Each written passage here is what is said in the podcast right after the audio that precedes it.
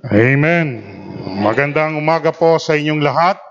Ako po ay patuloy na nagagalak at nasisiyahan dahil ako po ay muling nabalik at inimbitahan nyo para po ako magbahagi ng salita ng Panginoon.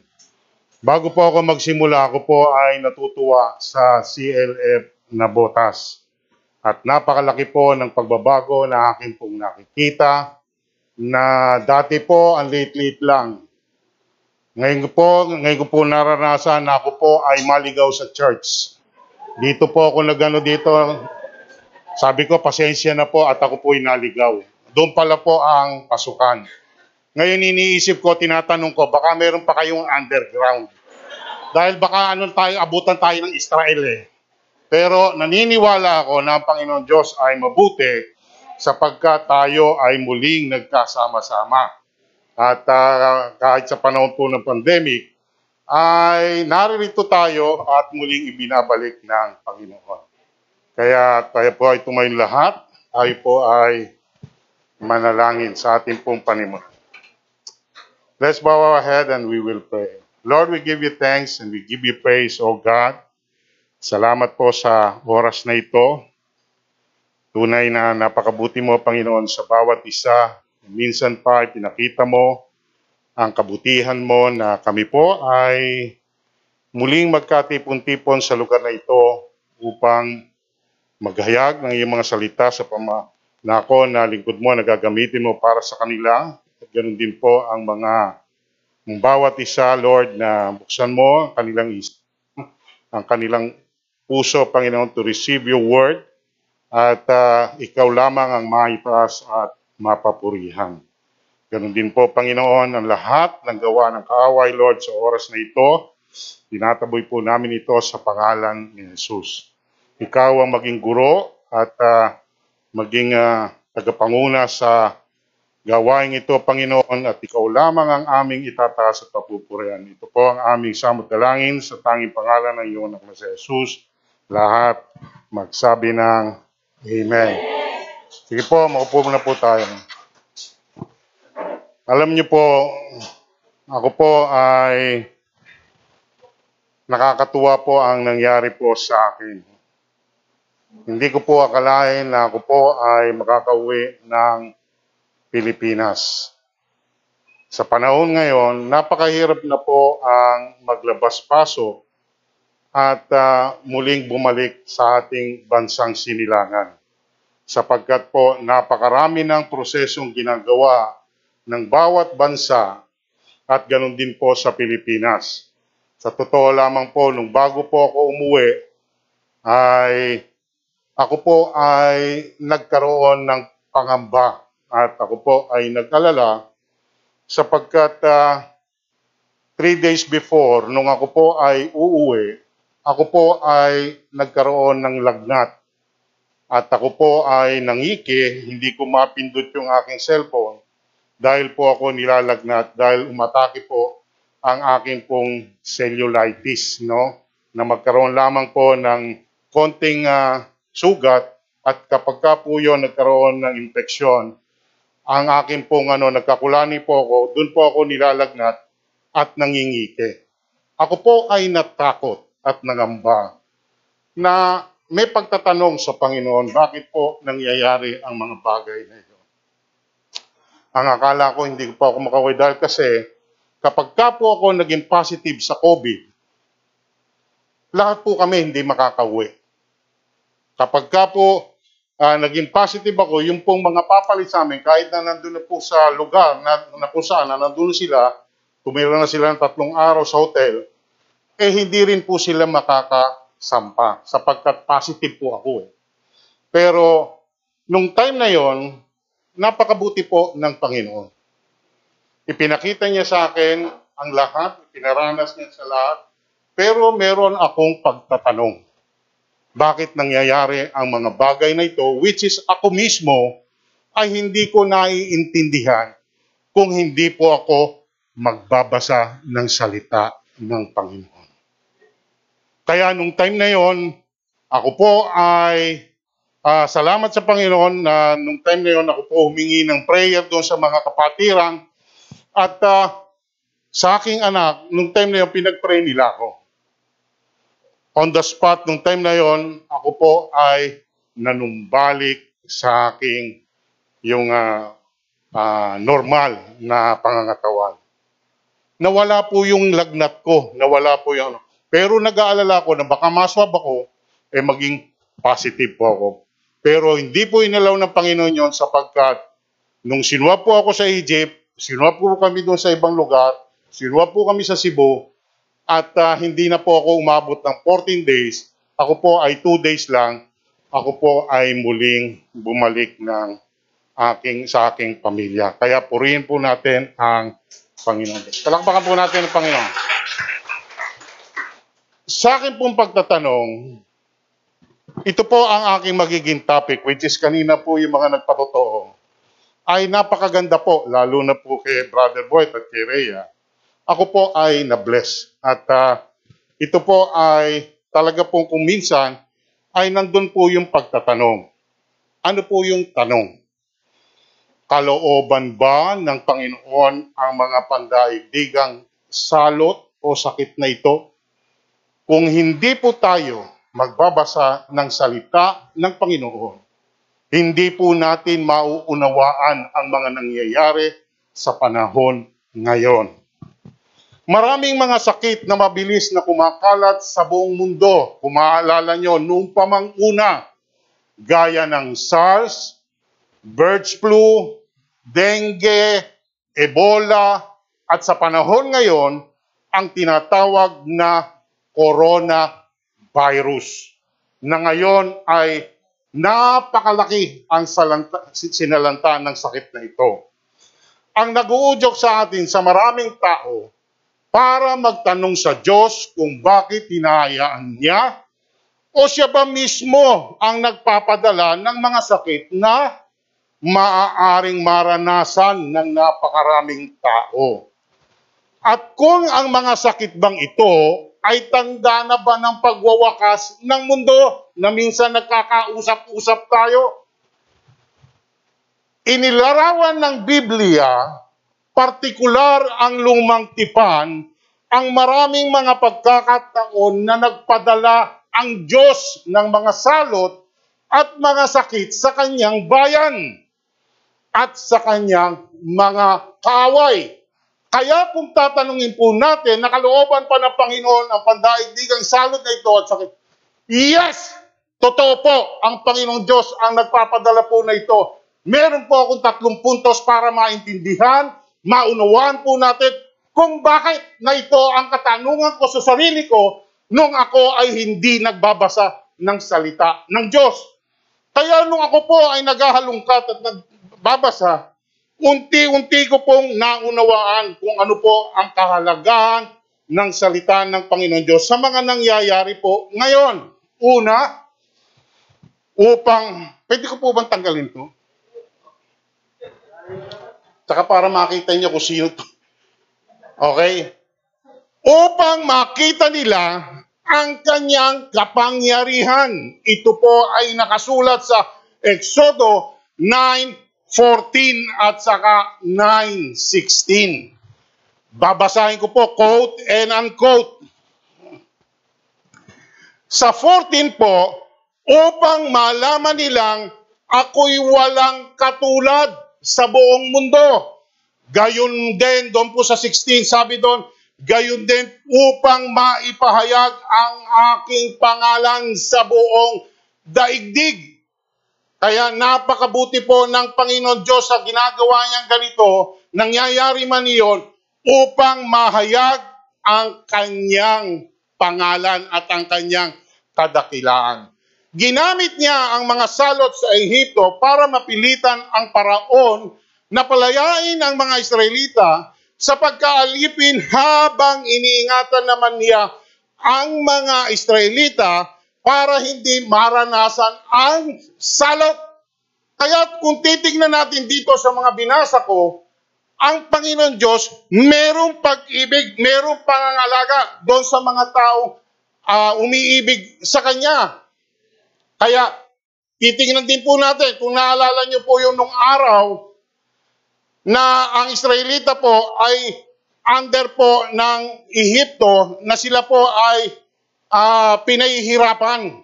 Di ba po, naalala niyo po yung kwento na yon. At ang gusto ng Panginoon, ang bayan niya ay kanyang palayain dito sa ginagawa ng mga Ehipsyo na ito dahil nakikita niya na sila ay hirap na hirap. At ah, sa panahon ngayon, wala din pong pagkakaiba. Bakit po po nasabi? Sapagkat sa panahon ngayon, hindi lamang po natin nalalaman na tayo po ay unti-unting ginagawa ng kaaway upang tayo ay malayo sa presensya ng Panginoon. Kaya kung titingnan nyo sa mga panahon ngayon, hindi mo nalalaman na ang kaaway ay kumikilos. Kaya kinakailangan tayo ay mapagmatsyag at maging handa. Kinakailangan tayo lahat naiintindihan at nauunawa natin kung ano ang nangyayari, kung ano ang mga ginagawa ng kaaway sa atin. Hindi niyo po ba alam na tayo po ay under ng mga ah, katulad po ng mga technologies ngayon? Kung titingnan po natin, marami po sa atin ang nadidisip ng kaaway nang hindi natin nalalaman. Kaya po mag-ingat ang bawat isa.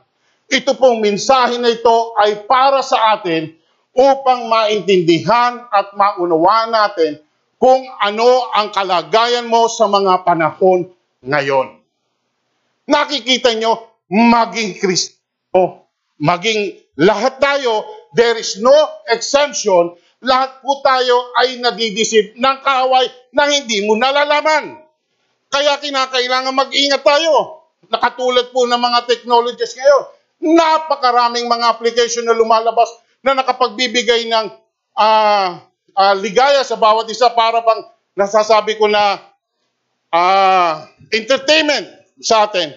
I'm not against the application, but remember, gentlemen, ah, mga kapatid, kung titingnan mo sa panahon ngayon, unti-unting nilalamon ng kaaway ang oras at panahon natin sa Panginoon. Ang mga Kristiyano, I'm not saying ikaw, pero ikaw makapagsasabi, ikaw lang ang nakakaalam sa iyo at ang Panginoon. Kung ang oras mo ay inaagaw ng kaaway sa Panginoon, eh makikita mo yung ginagawa mo, eh ginagamit ng kaaway para sa iyo. Hindi nyo ba nalalaman ngayon? Instead of sharing the word of God, marami po sa atin na hihilig kung ano po yung ginagamit ng kaaway. Yun po ang ating inihahayag doon sa Facebook, sa Messenger, na makikita po natin. Napaka napaka bihi, napaka konti. Masasabi ko ang percentage ng mga ginagamit ng ah, Panginoon, yung ikaw ay maghayag ng salita ng Panginoon. Pero marami po sa atin ngayon, ginagamit po ng kaaway yung mga application na para po ma-divert ang ating atensyon. Know yourself. Tingnan mo yung sarili mo. Dati, kapag kagising mo, nagpe-pray ka. Lumulud ka. Umiiyak ka sa Panginoon. Pero ngayon, eh pati nga po mag-asawa ngayon eh. Pagka po nagbukas yung ano, hindi na kayo magkakausap. Ang nangyayari, Facebook, sasagutin mo na yung messenger, sasagutin mo na yung ganito, nalilibang ka na, may biglang lalabas, na wala na yung attention mo doon sa Panginoon. Kaya, dyan, kaka- mga kapatid, this is a reminder. Tingnan po natin. Kaya magmula ngayon, kinakailangan pong tingnan natin ang ating mga sarili. Ngayon, gusto po tayong palayain ng Panginoon sa papanong kaparaanan. Ito po yung ah, maghayag ng salita ng Panginoon. Sa Exodo 12.13, sinabi po dito na ang sabi, dugo ang magsisilbing palatandaan ng bahay na iyong tinitirhan. Lahat ng bahay na makita kong may pahid ng dugo ay lalampasan ko at walang pinsalang mangyayari sa inyo habang pinarurusahan ko ang buong Ehipto. Kung titingnan nyo nung una pa mang araw, ang pagbahid ng dugo doon sa ating tahanan, lahat po ng nakatira doon ay ligtas doon sa salot na ipadadala ng Panginoon. Pero kung ikaw magbabasa ka ng salita ng Panginoon, wala pong pagkakaiba yung panahon ngayon noon at sa panahon ngayon. Ang ngayon, ang salita ng Panginoon ay secretly kinakailangan halungkatin natin, namnamin natin, at kapag ka ikaw nakipagniig sa Panginoon, ang lahat ng sikreto ng Panginoon, ipagkakaloob sa iyo ang unawa natin sa salita ng Panginoon. Kung titingnan natin, sabi natin, paano naging related yung dugo? Kung maalala nyo, ang Panginoong Heso Kristo ay nabayubay sa krus. Sa pamamagitan ng kanyang dugo, dugo stand for life. I, i, ah, inalay niya ang kanyang buhay at sa pamamagitan ng dugo, sa bawat dugo na pumapatak sa kanya, ito ang nagiging kabayaran sa ating mga kasalanan. Ang dugo na ito sa panahon ngayon ay napakahalaga na kinakailangan nating hindi mawala sa ating isipan. Sinabi sa gawa 16.31, ito po ang sabi, Manampalataya ka sa Panginoong Jesus at maliligtas ka, ikaw at ang iyong buong sambayanan. Naintindihan po natin yon. Merong isa lamang mana ng palataya doon po sa ating sambayanan. Ikaw at ang iyong buong sambayanan ay maliligtas. Kaya walang pagkakaiba po yung bahid ng dugo doon sa hamba na yung lahat na nakatira doon ay maliligtas sa panahon ngayon. Ganon din po yon. Pinahalagaan lang po natin yung nabayubay sa krus, yung kahalagahan ng dugo, na which is ngayon, nawawala na sa kaisipan ng tao na dinadivert ng kaaway ang ating atensyon. Kaya gusto ng Panginoon, tayo po ay muling palayain. Tandaan po natin yun. Sinabi po sa Exodo 15, 26. Ito po napakalaga. Tingnan niyo po ha. Ang sabi niya, kung ako ay buong puso niyong susundin, kung gagawin ninyo ang matuwid at susundin ang aking kautusan at mga tuntunin, ito po yung pangako, tandaan po natin.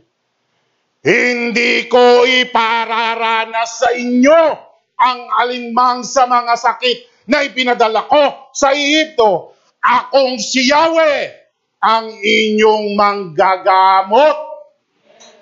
Amen. Kaya po yung pagkakaayos po ng salita na ito ay napakaganda po. Ang sabi niya, kung ikaw daw ay mayroong katuwiran at kung susundin mo ang lahat ng kautusan, ang mga tuntunin doon, hindi niya ipararanas sa iyo ang anumang sakit na kanyang ipadadala. Ang Panginoon po ay nagpapakita ng kanyang walang hanggang kapamahalaan laban sa mga sakit at pagdurusa. Binabalaan ng Diyos ang kanyang bayan sa parusa sa pagsuway kabilang ang pagdanas ng mga salo, salot, kaya libo-libo ang namamatay kung matatandaan niyo po sa bilang 1649 at sa bilang 25.9, doon po namatay sa salot yung labing apat na libo at doon po doon naman sa 25.9, mga 24 or 28,000 ang namatay sa salot. Pero ang sinabi po ng salita ng Diyos, kung tayo po ay maghahalongkat, kung hindi po tayo susunod do sa sinabi ng Panginoong Diyos, makapitong ibayo ang ipararanas ko sa inyo. Kaya sa panahon ngayon, dahil nawawala ang atensyon natin sa Panginoon, eto po, pinadala ng Panginoon, makapitong ibayo. Dati po, libo lang ang namamatay. Pero ngayon, ano po? Milyon eh. Sa Pilipinas nga lang, milyon-milyon eh. Kaya magising po tayo. Baka isa po tayo doon sa nawawala sa atensyon natin sa Panginoon. Yung dati po nating init, yung ating intimate relationship sa Panginoon ay nawawala. Kaya, this is a reminder. Ang mga ito ay ilan lamang sa maraming halimbawa ng maraming salot o sakit na ipinadadala ng Diyos means hirap isipin na ang Diyos ay mahabagin at puno ng pag-ibig ay nagpapakita ng ganitong pagkapuot at matinding galit sa kanyang bayan. Pangalawa po, doon sa point na nating nakikita, ang layunin po ng Diyos ay pagpaparusa ng Diyos ay ang pagsisisi at panunumbalik sa Kanya. Makita niyo po yung mga tumayo dito. Brother Boyet, Sister Rhea. Nakita niyo po, nagpapatotoo sila. Nung una, nagtatanong, nakatulad ko.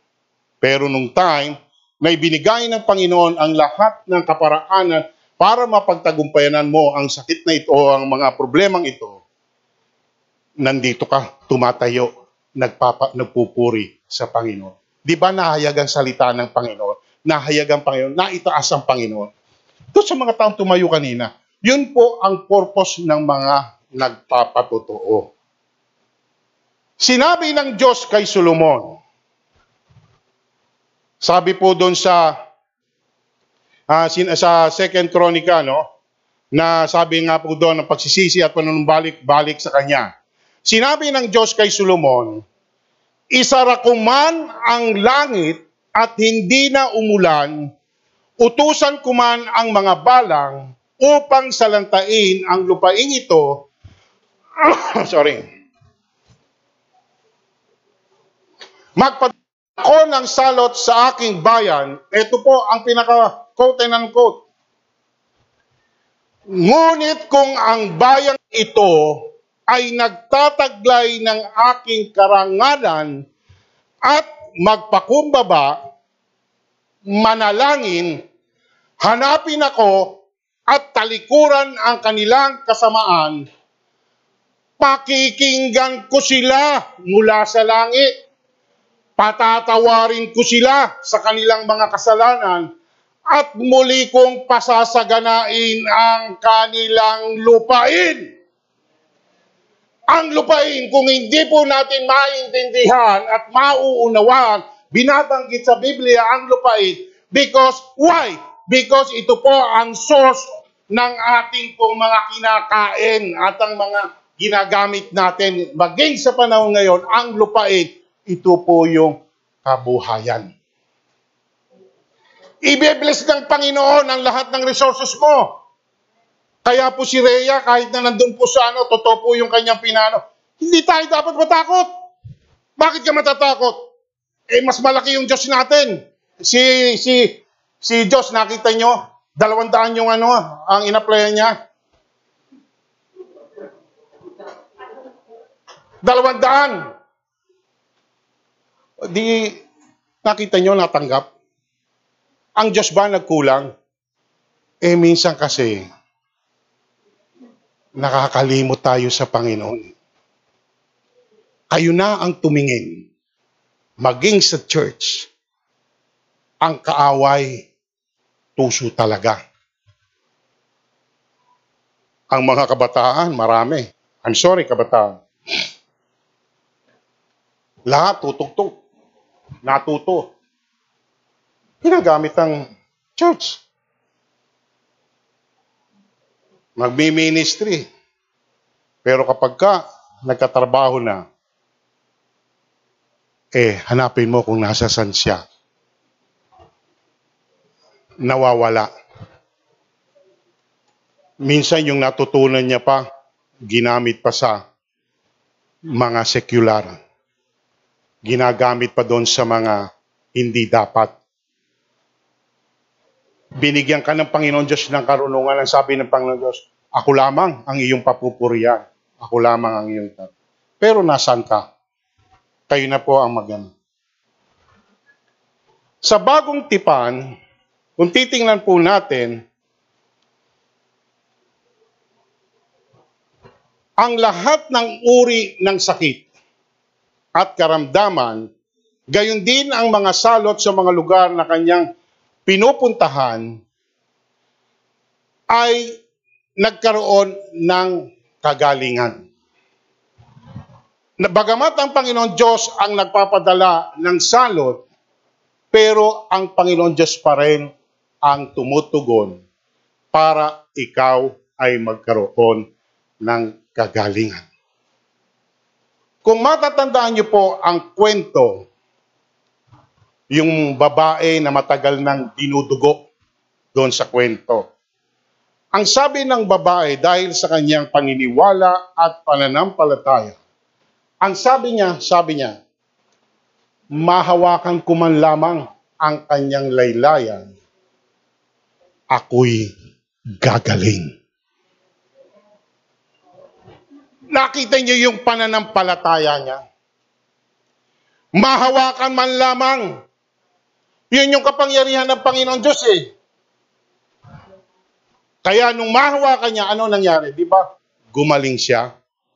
Nung gumaling siya, ipinamalita niya po yun. Ang naitaas, walang iba, no other than Jesus Christ. Nilibot ni Jesus sa Mateo, uh, sa Mateo 9.35, nilibot ni Jesus ang lahat ng bayan at nayon doon. Nagturo siya sa kanilang mga sinagoga at ipinangaral ang magandang balita tungkol sa paghahari ng Diyos. Tandaan po natin itong verse na ito, napaka-importante na ito. Dahil ito po ang nawawala po sa atin. Pinagaling din niya ang lahat ng mga taong may sakit at may karamdaman. Sa Mateo 9.35 Sa Marcos 3.10 Sapagkat marami na siyang pinagaling, dinumog siya ng lahat ng taong may sakit upang mahawakan man lamang siya. Kaya yun po yung sinabi ko kanina, na yung babaeng matagal na dinudugo, mahawakan man lang siya, yun yung kanyang paniniwala at pananampalataya. Kaya nung siya ay nahawakan niya ang Panginoong Iso Kristo, siya po ay nagkaroon ng kagaling. Tingnan po natin ang uh, bakit ang layunin ng Panginoon. Kung papaano ginagamit ng Diyos ang mga salot at sakit upang ipakita ang kanyang kapangyarihan. Nagpagaling naman si Jesus bilang pagpapakita ng parehong kapangyarihan. Ibig sabihin, kung paano niya pinadadala ang salot, equally, siya din po ang nagpapagaling. Ito pong mga kapangyarihan ito, ibinigay din ni Jesus ang parehong kapangyarihan sa kanyang mga alagad upang patunayan na ang kanilang ministeryo ay galing sa Diyos. Sorry. Kaya kung titingnan po natin, ang ginawa ng Panginoon Diyos, bagamat pinadadala niya yon, siya din po ang nagbibigay ng kagalingan. Which is, sa panahon ngayon, ito pong kapangyarihan ng Panginoon, ito po ay iniwan doon sa kanyang mga alagad. Which is, kasama po tayo doon. Bakit ko po nasabi? Sa Lucas 9.1, sinabi niya dito, tingnan niyo po, Tinipon ni Jesus ang labing dalawa at binigyan sila ng kapangyarihang magpalayas ng mga demonyo at magpagaling ng mga may sakit. Kaya po yung bawat isa sa atin, kung tayo po ay in line doon po sa gusto ng Panginoon, sa mga tuntunin niya, there is no doubt kung ang ginagawa ng Panginoon ibinibigay po sa atin.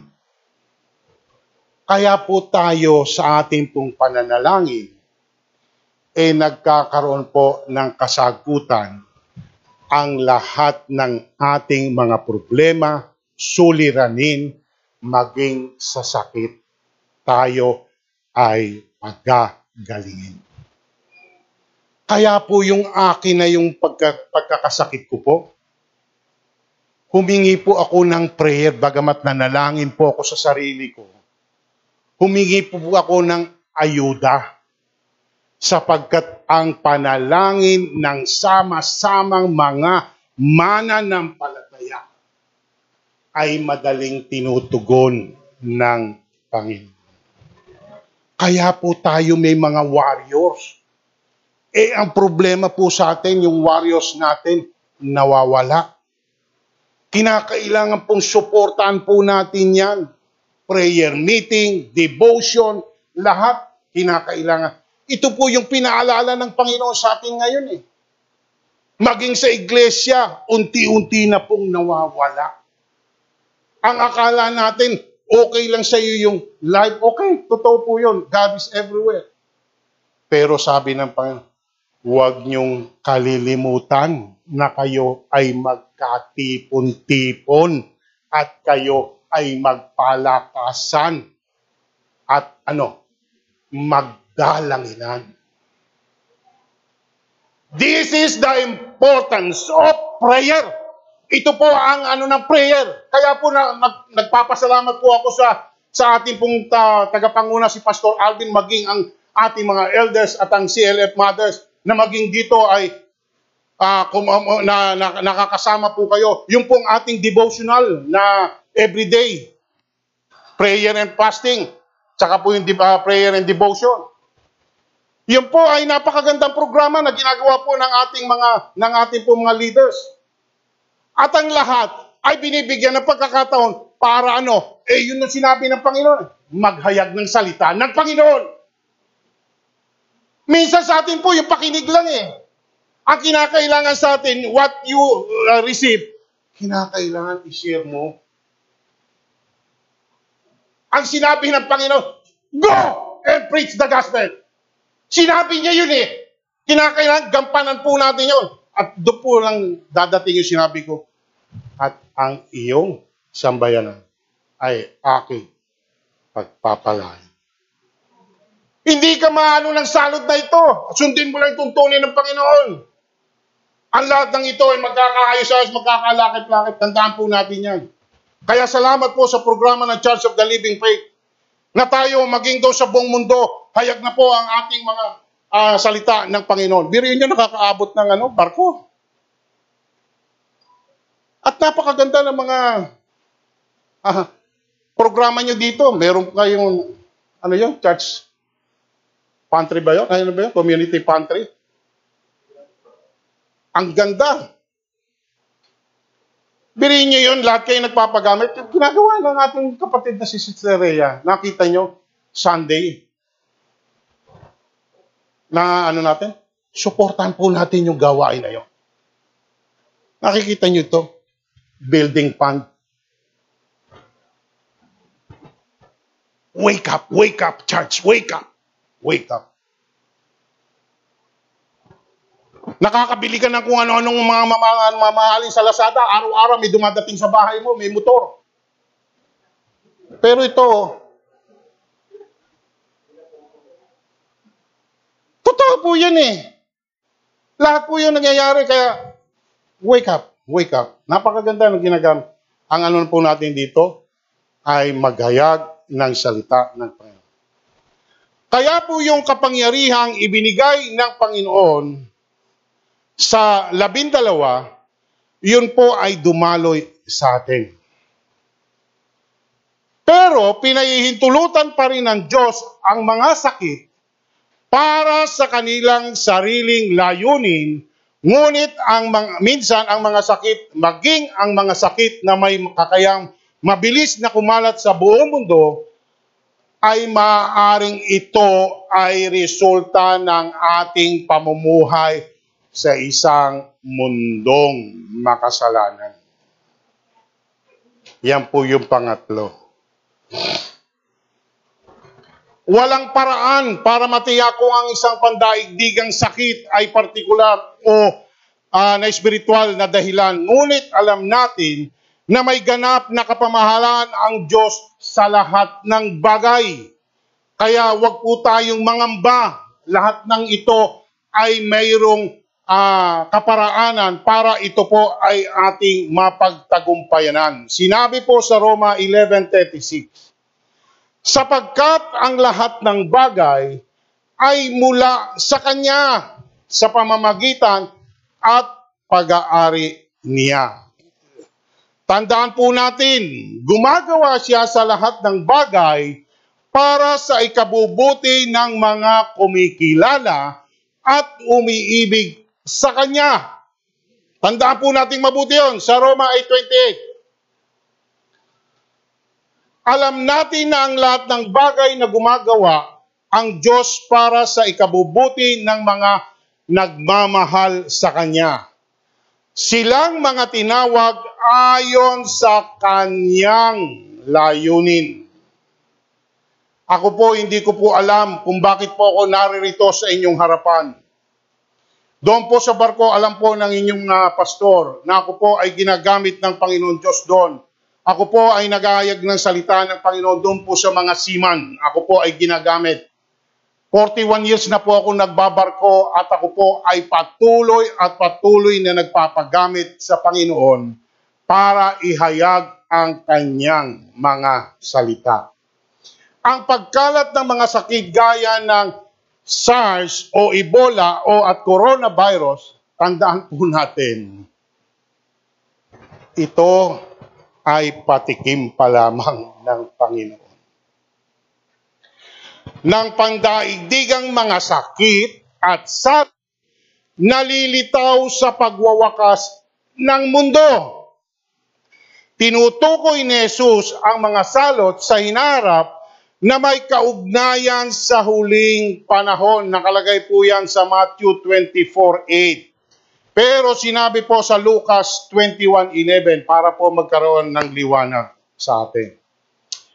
Ang sinabi po sa Lucas 20.11, magkakaroon ng malakas na lindol, tagutom, at mga salot sa iba't ibang dako. Nakita nyo, hindi lamang sa Pilipinas, kundi buong mundo. Lindol. Isa-isa na natin para mailwanagan. Nakita nyo lang, ilang, nung nakaraan linggo lang, lumindol sa atin.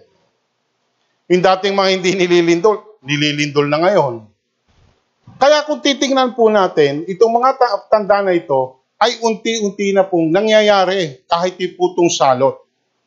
May lilitaw na mga kakilakilabot na mga bagay na kamanghamangha, kamang, kamangamanghang kababalagan buhat sa langit.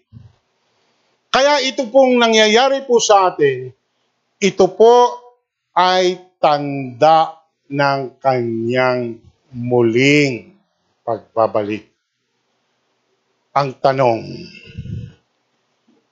ikaw ba ay handa Ano po ng Panginoon to? Sa oras na ito, nire-remind tayo kung ang panahon mo ninanakaw ng kaaway, ibalik nating muli ang init ng relasyon natin sa Panginoon. There is no doubt, kinakailangan pong muli tayong magbalik loob sa Panginoon. Marami pong pagkakataon na hindi po natin naiintindihan na naman na ang kaaway po ay secretly kumikilos na po. Inakikita niyo po yung pati pagtatatak, lahat na. Eh dapat magising po tayo. Pero may mensahe po ang Panginoon.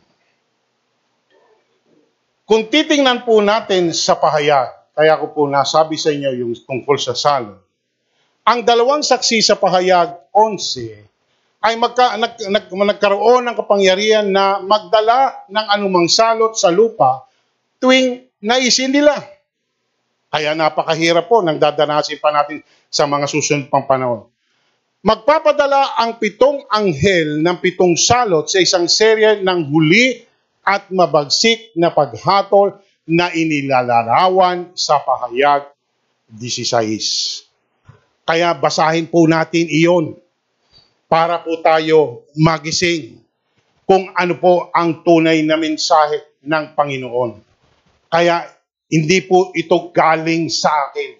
Maaaring sa pagtayo ko pong ito ay gustong ipahayag ng Panginoon maging sa mga nanonood. This is the time na i-recall natin ang dati nating ugnayan sa Panginoon. Marami sa atin nadidisib na ng kaaway. Kaya mag-ingat. Ako po para akong si Job. Sa totoo lamang po minsan, sabi ko, Lord, pwede bang magpahinga muna ako? Nung ako po nagkasakit, sabi ko sa Panginoon,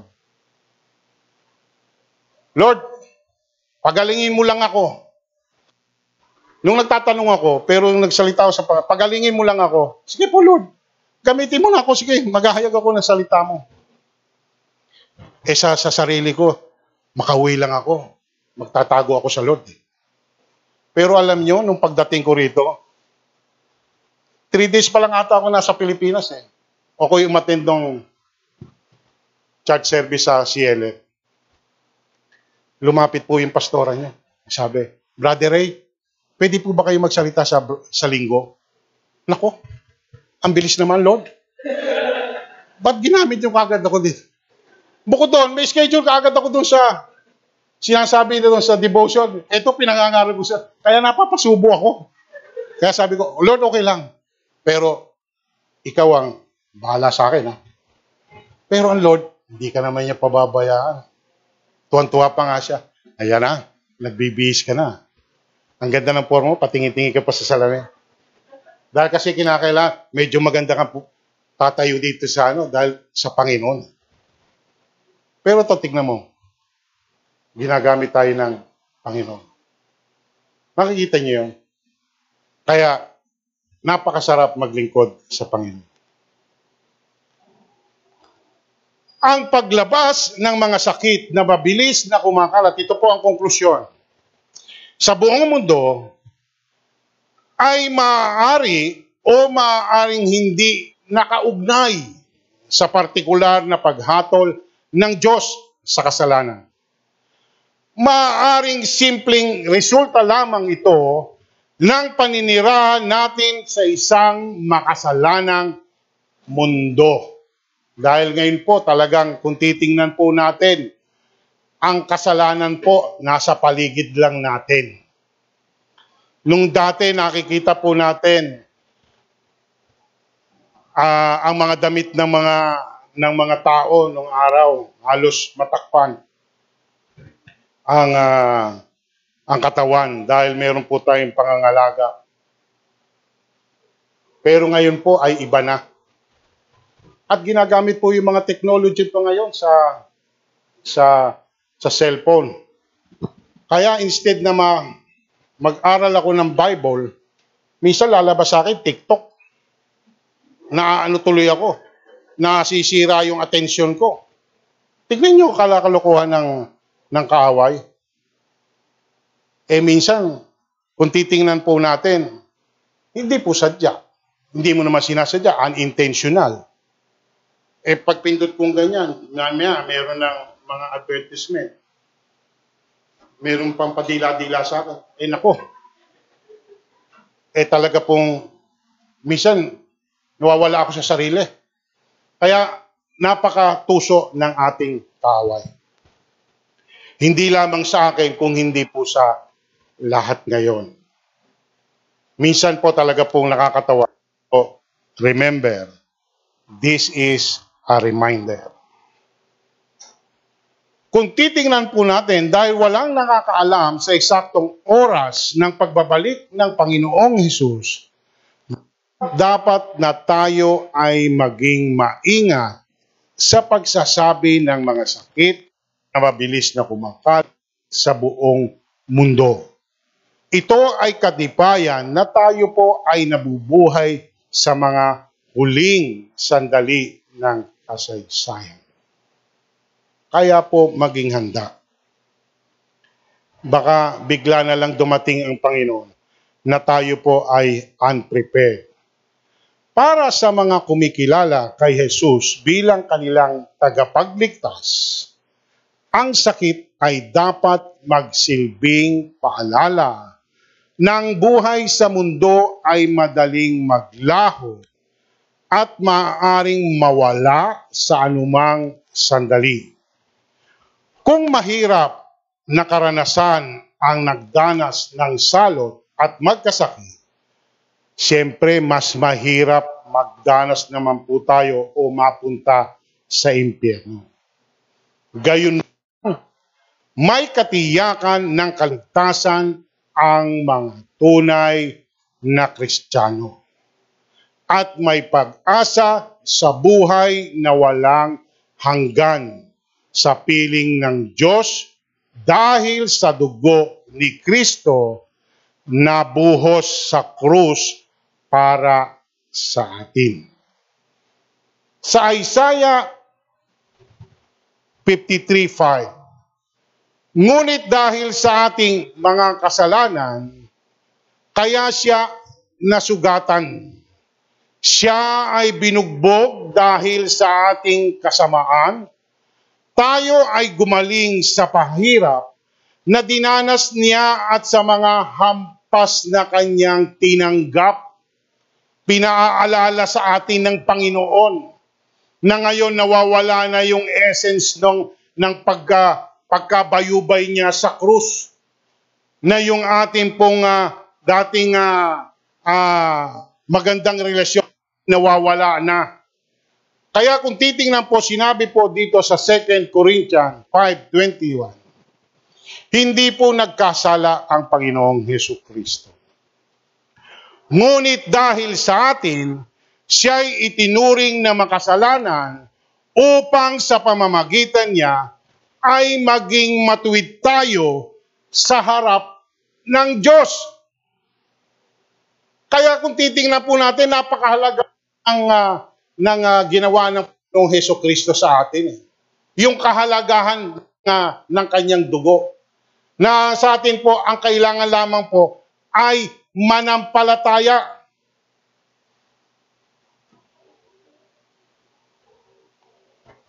Ito pinakamaganda gumawa po tayo ng mga hakbang upang maiwasan ang pagkalantad sa sakit. No, marami pong mga programa ang uh, ating pong uh, gobyerno para po protektahan at punan ang pangangailangan ng ating pong personal at ang ating pong mga pamilya. Ikatlo, maghanap po tayo ng mga oportunidad para po tayo ay makapag ministeryo. Kaya salamat po sa mga kapatiran na patuloy na gumagawa sa gawain ng Panginoon Diyos na sila po ay makapag-ministry. Ako po ay uh, bilang lingkod ng Panginoon. Ginagamit ko po ang motor ko. Ako po ay nag-iisa-isa na yung pong mga senior citizen na mga kalalakihan na hindi na po nakakalabas, napakasarap na ito po ay ating pong pasyalan at iba, magbahagi po tayo ng salita ng Panginoon.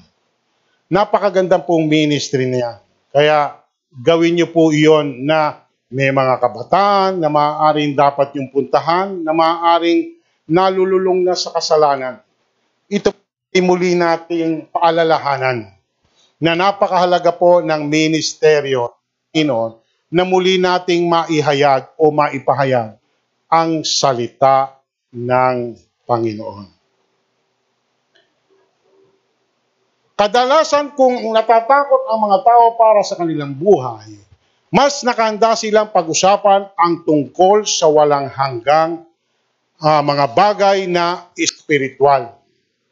Sa totoo lang po, mag-apang at mahabagin tayo sa pagbabahagi ng mabuting balita na laging ipahayag ang katotohanan ng may pag-ibig.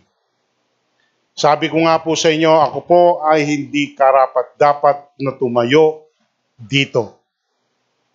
Pero dahil po ako ay nagpapakumbaba sa Panginoon, ako po ay nagpapasakop sa kanyang kapangyarihan. Dahil sa kanyang habag, ako po ay tinatayo niya rito upang maghayag ng salita ng Panginoon. Kaya po, mabuti po ang Panginoon. Sabi ko nga po sa inyo, sa amin pong pamilya, ako po ay nat- natutuwa at nasisihan. Kung titingnan po natin, asawa ko po, pastora, ang anak ko po, ilang beses ko na pinatuto sa inyo, registered na si Ken, si Abby, praise and worship leader, si Chris sa dancing, pero sa ngayon medyo na ano siya doon sa mga, ano niya, yung masyado siyang busy doon sa kanyang trabaho. Pero ang sarap nung lahat ay involved. Alam niyo po, sa edad kong ito, hindi po ako 40, 60 na po ako eh. Pero, hindi po ako nawala ng trabaho. Bumababa pa nga lang ako ng barko eh. Sinasabi na po ng may-ari, babalik ka ha. Nakita niyo po yung kabutihan ng Panginoon. Eh samantala ngayon, ang pandemic ngayon, ang daming nawawalan ng trabaho. Pero bakit, kung ikaw susunod sa Panginoon, bakit ang binibigay ng Panginoon? Tingnan niyo po ha. Kung titingnan po natin sa pangangailangan, eh sobra-sobra. Pero ang binibigay ng Panginoon, totoo po yung nakalagay sa Biblia eh. Ang sabi ng Panginoon, siksik, liglig, nag-uumapaw. Yung nag-uumapaw na lig na yon na, na umapaw na yon, yung sobra na yon, yun yung dapat nating ibahagi. Kaya binibigyan ka pa rin ng pagkakataon ng Panginoon Diyos eh, hindi lamang Diyos sa yung mga pangangailangan eh, kung hindi, mahigit pa. Kaya itong building fund na to, suportahan natin yung community, ah, ano yun? Fraternity ba yun? Community ano yun? Pantry. Oh, napakaganda nun. Kaya, purihin ng Panginoon. Napakaganda ng ginagawa niya. Ituloy niyo yun. Huwag kayong mawala ng pag-asa. Tuloy niyo yun. Yung lahat ng mga mga bata na ganyan, tuloy mo yun. Ministry yan. Dahil bakit? Naghahayag ka ng salita ng Panginoon doon. eh. Ang paghahayag ng salita, hindi lang sa salita, kung hindi sa gawa. Yung ikaw gumagawa, nangungusap ka na sa Panginoon. Yung ginagawa mo, nangungusap na yun. Kaya mabuti ang Panginoon. This is a reminder sa atin, sa bawat isa sa atin. Huwag po tayong mawalan ng pag-asa. Huwag po tayong magsawa. Huwag po tayong ah ah manghinawag kung kumbaga sa ano eh, ah, exhausted ka na. Totoo po yan. Which is, sinabi ko nga sa inyo, nararamdaman ko eh. Pero ang magbibigay ng kalakasan sa iyo, no other than Panginoong Diyos. Kaya salamat po sa Panginoon. Ako po ay nakakatayo sa inyong harapan. Kung wala po ang kapangyarihan, wala po ako. Kaya purihin po ang Panginoon. Panghuli po. Sa Efeso 4.15 Sa pamamagitan ng pagsasalita ng katotohanan sa diwa ng pag-ibig tayo'y dapat na maging lubos na katulad ni Kristo na siyang ulo nating lahat. Why? May pagtatanong, bakit? Because God, He is the author and the finisher of our faith. Kaya po tayo manampalataya lang. Ang lahat ng ito ay magkakalakip-lakip para sa ikaluluwalhati ng Panginoon. Kaya salamat po maging sa oras na ito na ikaw ay pinagkalooban ng Panginoong Diyos na makarinig ng kanyang salita sapagkat marami na sa panahon ngayon nahihibang na doon sa mga kung saan saan pumupunta at wala na sa kanila yung pagdinig ng salita ng Panginoon. Kaya ikaw mapalad ka. How happy are those who hear the word of God and obey it. Kaya mabuti ang Panginoon sa bawat isa sa atin. Ako kung tutusin lang, meron akong reunion kami magkakapatid. Pero pinabayaan ko yun. Matagal kaming hindi nagkikita. Pero ang inuna ko, ano? Panginoon. Alam ko ang Panginoon ang gagawa ng kaparaanan. Hindi lamang araw na ito, kung hindi marami pang araw, bakit tayo nawawala ng pag-asa? Pero ang isang araw na ito, dapat ibinibigay natin sa Panginoon. Marami po salamat at magandang umaga. Tumayo po tayong lahat. Uli tayo pong manalangin sa ating pong pagtatapos. Let's bow our head and we will pray. Panginoon, sa oras na ito, tunay na napakabuti mo, Panginoon, sapagkat minsan pa pinakita mo ang kapangyarihan mo sa bawat isa. Sa bawat salita na amin pong napagbulay-bulayan. Salamat po sa mga paalala mo na kuminsan kami po ay nadadala po o nakokontrol po ng mga bago at makabagong teknolohiya sa panahon ngayon. Pero naririto ka, Panginoon, muli patuloy na ipinalaalala mo sa bawat isa ang kahalagahan ng aking salita. Ang salita ang magliligtas sa bawat isa. Ito po ang magbibigay ng muli buhay na walang hanggan.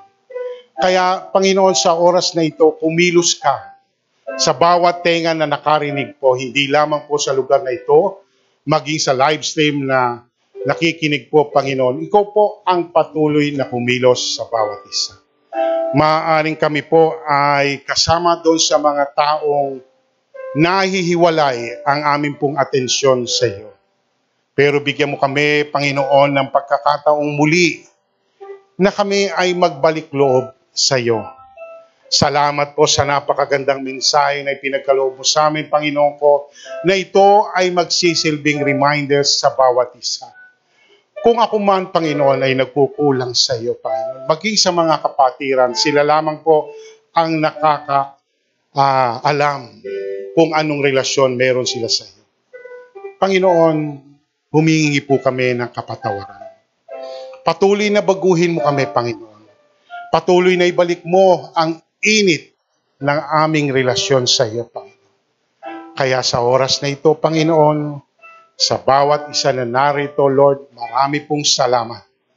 Sila ay ginawi mo rito, Panginoon, upang muli nilang maalala ang kahalagahan ng iyong mga salita. Salamat po, Panginoon, sa iyong banal na presensya na siyang kumilos sa aming kalagitnaan. Tunay na napakabuti mo, Panginoon. Maraming, maraming salamat, Panginoon. Lord, this is our praise. This is our prayer, O God. In Jesus' name we pray. Everybody say, Amen. Maraming po salamat at magandang umaga po sa bawat isa.